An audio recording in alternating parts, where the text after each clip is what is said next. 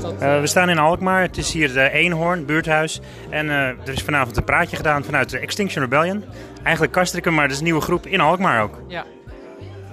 Ja, dus de organisators eigenlijk van Castricum die hebben de handen in één geslagen met de organisators van Alkmaar. En die hebben hier nu eigenlijk voor het eerst in Alkmaar een praatje georganiseerd. Dus over Extinction Rebellion, de klimaatcrisis. Op de bovenste verdieping in het uh, buurthuis van Ex Eenhoorn. Dat is natuurlijk centrum Alkmaar. Ja, ik kom zelf uh, kom ik uit Amsterdam, dus ik heb Lucas en Iet en Lisette heb ik ontmoet in de actie, de, tijdens de acties in oktober.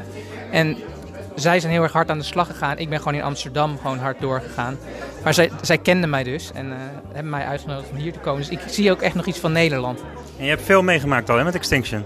Ja, ik, uh, nou ja, ja, redelijk veel. Ik was er in oktober bij, bij, bij alle acties. Uh, ik ben in september begonnen met praatjes geven.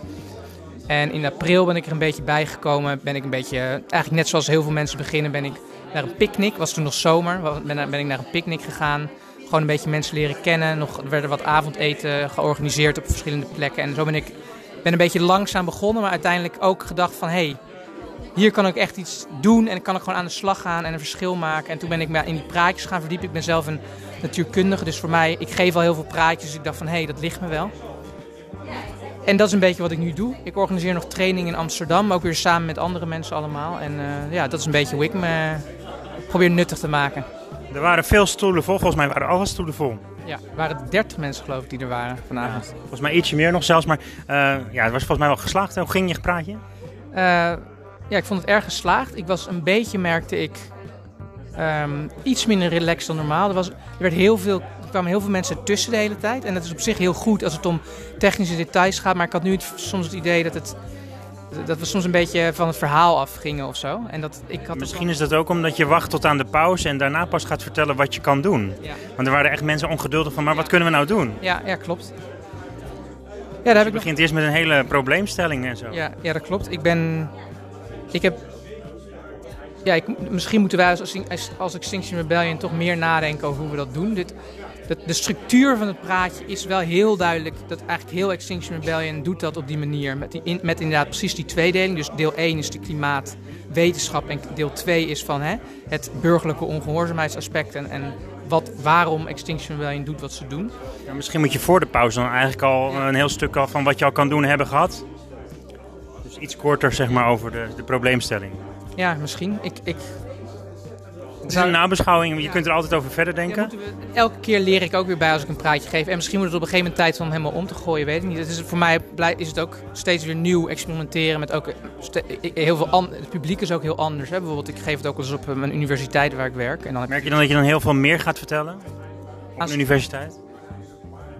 Of Weet laat je dan ook feiten juist meer weg omdat je denkt van ze weten misschien te veel? Nee, dat, dat denk ik niet. Want ik, ik, ik wist zelf ook nog bijna geen feit. Want als wetenschapper ben je toch zo gespecialiseerd in je eigen kleine dingetje dat heel veel mensen weten het helemaal niet. Weet je? Want die tijdschriften liggen gewoon op elke koffietafel. Liggen ze gewoon. Maar niemand die neemt eigenlijk de moeite om ze te lezen. Dus dat... Ja, en het laatste IPCC-rapport was volgens mij 800 pagina's.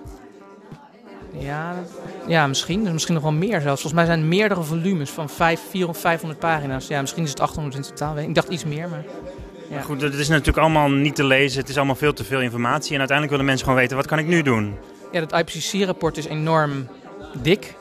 Maar ja, er staat hier nu toevallig, dat zien de luisteraars natuurlijk niet, maar er staat hier nu een leeslijst op, op het scherm. En er zijn dus wel ook daadwerkelijk heel veel ja, stukken van een paar pagina's, stukken van 40 pagina's of hele boeken die juist voor leken geschreven zijn. Ja.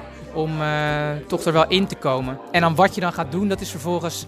Dat staat min of meer los van de feiten. Dat is meer van, hé, hey, dan moet je je eigen morele kompas gaan gebruiken. En, maar de feiten zijn de feiten. En Extinction Rebellion heeft ook dat, heeft ook een filosofie, maar dat, dat staat dan weer los van de feiten. En de mensen die nu zijn geweest zijn, die krijgen een mailtje, ze krijgen een uitnodiging voor de volgende meetups. Uh, ze krijgen sowieso krijgen ze natuurlijk de presentatie even gemaild als het goed is.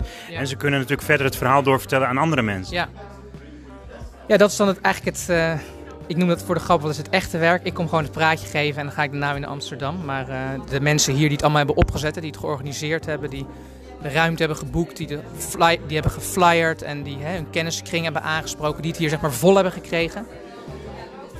Hè, dus want we zijn met vieren begonnen in Castricum. en er zaten, ja, dan moet je toch maar even zo 30, 40 man zien op te trommelen en mensen zien te bereiken. Nou, die, dus die mensen, hè, dus Lucas, Eat, die Sette, Elodie, En die gaan dat doen. Die gaan een mail sturen, die gaan mensen misschien wel bellen. Of, ja. Dus het wordt steeds verder, groeit het uit. En het wordt eigenlijk natuurlijk een sterkere netwerk en meer activiteiten. Ja, dat is hoe het moet gaan, denk ik. Succes ook.